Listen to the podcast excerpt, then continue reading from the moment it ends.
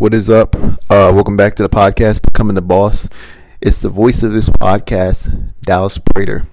And today I'm going to have a very short, but I think powerful episode. Um, if you want more from me, just go to my Facebook page. It's called Sigma Male Secrets, okay? And it has like a little bird, like a cart, like a black and white bird, like almost like an army sig- signal insignia as the profile picture.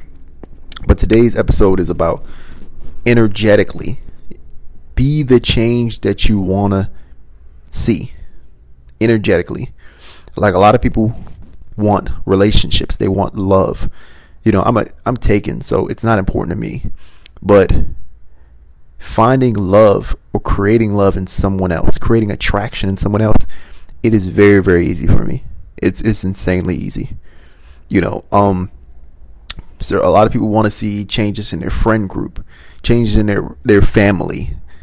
The emotion, the energetic level that you want to see in your family, you have to be that first.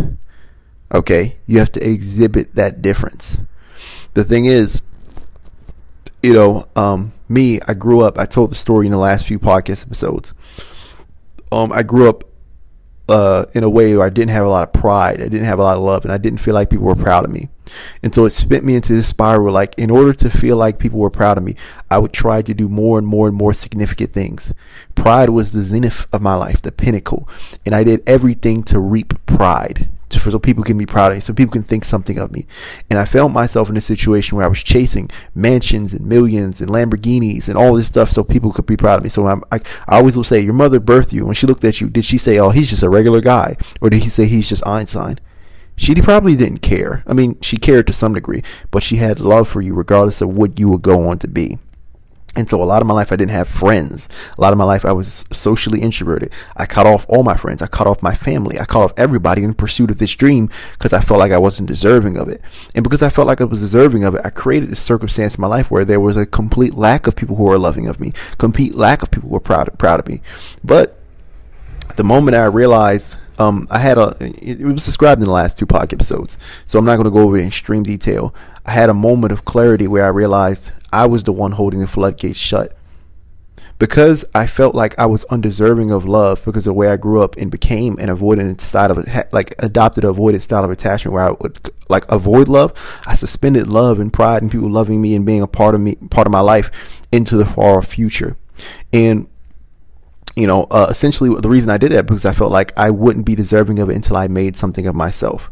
The moment I made a shift and realized I was inherently deserving of love, um, really, I guess it wasn't me deciding I was inherently deserving of love, but deciding to be proud of myself, deciding to love myself regardless of the end result of my life and my career, is the moment, oddly enough, I started to get like people inviting me out, people inviting me to be part of their business because they just think it's something about me. Um, a friend of mine, you know, he just moved. Like he invited me, and I'm super honored. Like that that that he would even do this for me. This is one of this is the closest homie I've met here in California. So big love to him, man. Shout out to him.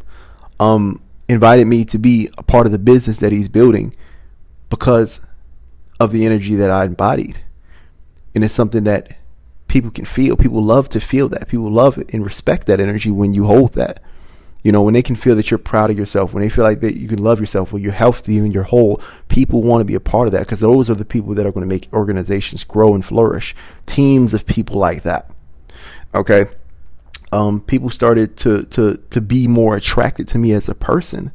You know what I'm saying? Um, in ways that I can't even explain, all because I started to build and create the energy in myself we use people so often like we use like drugs, like marijuana. We pick people up, we smoke them, and get the validation out of them. We get the love out of them. Every young guy that I know, oh, I just want love.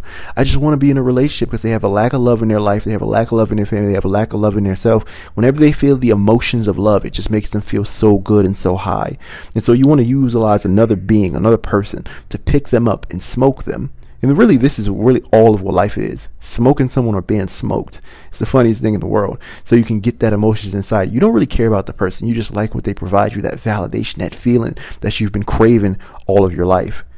You just want somebody to be proud of you. You just want somebody to look up to you. you just want somebody to honor you. you just want somebody to respect you. You just want all these emotions, and that's what we essentially use people for. But you notice the thing that you crave the most, they had they already embody, they represent, and that's why you want them. And so in order to be you know, everybody has that same exact intuition. Everybody has the exact same feeling. They want to migrate around the fire. They want to be a part of an emotion that they lack or that is beautiful to them, even if they have it. Love is like the pinnacle. Emotions, the pinnacle on the like an energetic scale. It's the pinnacle. Everybody wants to migrate around the feeling of love. That's why, you know, like love, like love music, like love in films, romantic films. Like they're like the number one type of music, number one type of film. The number one across any genre is always love because people want to be around it. People want to experience it in any form that they can because it's that powerful emotion. And so, in order to get what you want out of the world, you have to be the change that you want to see. And I want to set just a quick example for you. Uh, think about, you know, like the civil rights movement with black people. Black people wanted peace. They wanted happiness. They wanted to live long, happy lives, unbothered by other races. You know, they wanted to to to, to integrate into society. Some people did, some people don't. Um, and to live harmoniously, okay, and build and love together without discrimination. And um, in in prior attempts throughout history, there's always been you know disaster, violence, and revolution in order to get that end goal, which begets desire, disaster, violence, and revolution. Um, every other civil right, every civil rights movement in in history really failed when they came at it from a place of violence, when they came out of a place of anger, when they came out of a place of just uh, emotions that are typically seen as lower on the energetic scale.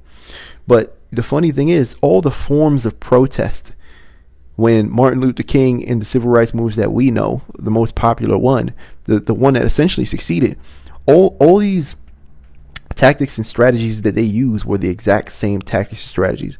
People are marching through the streets using their words. But all he did was take the same process and change the level of energy. He shifted the energy from anger, from violence, from hate, and he changed it to peace and love. He took the exact same protest and just changed the energy level. And that was the one that works. And he's famously quoted with saying, Darkness cannot dark, drive out darkness. Only light can do that. Hate cannot drive out hate. Only love can do that. And he was able to change the world by operating at the energy level that he wanted to see. And so, if you want to have love in the world around you, whether romantically, platonically, you have to operate at the level of love.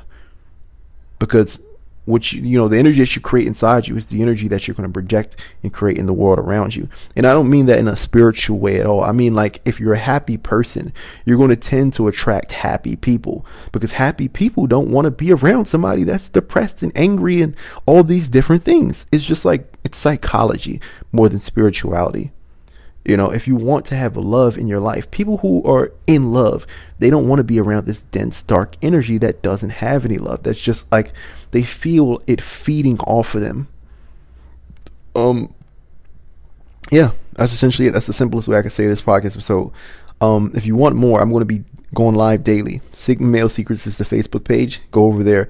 I have a free training that I'm doing every single day until I'm not anymore. So you might want to attend one of these classes um, on the three laws of social power, how to have your way with anyone ethically in a way that leaves them happy and loving of you. So you can go to www.buildmyeq.com and uh, register for the free training while spaces last and while we're doing them at 2 p.m. Pacific time every day. So I have no more to say in this podcast. So I thank you so much for listening. See you the next one.